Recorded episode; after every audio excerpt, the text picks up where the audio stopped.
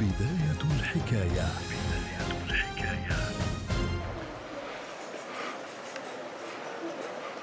مايو 2019 تقف امرأة فنزويلية بأحد شوارع بوغوتا بكولومبيا المجاورة. تعرض بيع خصل من شعرها على أمل الحصول على قليل من الأموال. تسد به جوع أسرتها. بعض مواطناتها الأخريات يعرضن بيع أكثر من شعرهن. لكن هذه ليست بداية الحكاية.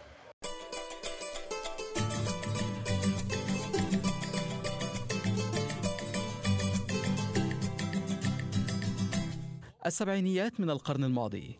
فنزويلا أغنى دولة في أمريكا اللاتينية وواحدة من أغنى عشرين دولة في العالم.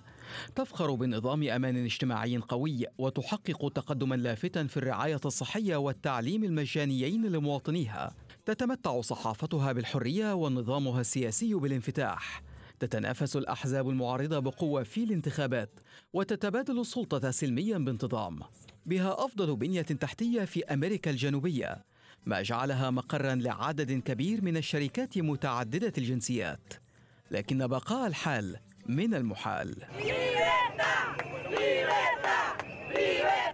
بدأ الأداء الاقتصادي المبهر في الخفوت مع تراجع أسعار النفط وتصاعد التبرم لدى الطبقة الوسطى من تراجع العدالة الاجتماعية.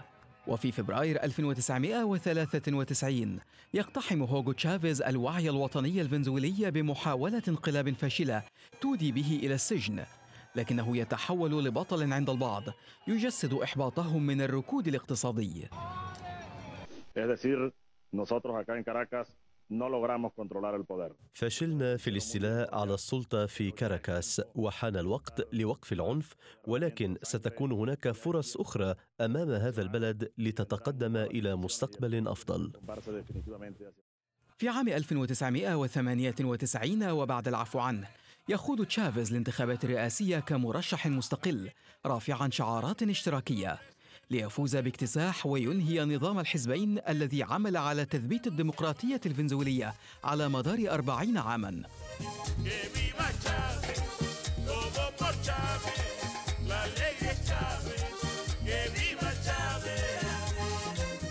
لكن تشافيز يعمد لانتهاج سياسات أحادية. فكك المزارع التجارية الكبيرة وحولها لجمعيات صغيرة تفتقد إلى المعرفة والخبرة فانهار إنتاج الغذاء. صادر شركات النفط الأجنبية وأمم المرافق العامة ما ترك البلاد في حالة انقطاع مزمن للمياه والكهرباء. وفي كل شركة تمت مصادرتها أضيف إلى كشوف الرواتب عدد من المقربين من تشافيز. تحول النظام إلى مستنقع فساد فعلي. وفي 2013 عندما غادر تشافيز الحياة خلفه نائبه نيكولاس مادورو الذي محى أي أثر متبق للليبرالية في البلاد. سحق معارضيه وأصبحت الانتخابات الدورية هزلية. وعندما هوت أسعار النفط في 2014 لم تخسر فنزويلا عائدة النفط فحسب بل فقدت أيضا فرص الوصول لأسواق ائتمان أجنبية لترزح البلاد تحت وطأة ديون هائلة.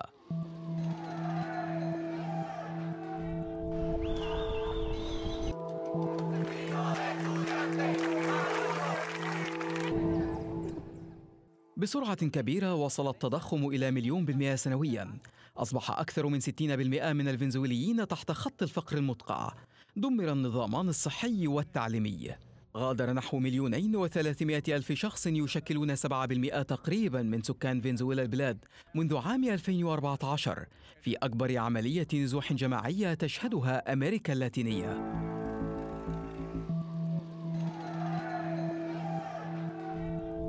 مايو 2019 يقترب رجل من امرأة فنزويلية تقف في أحد شوارع بوغوتا بكولومبيا. يعرض عليها شراء خصل شعرها مقابل 30 دولارا.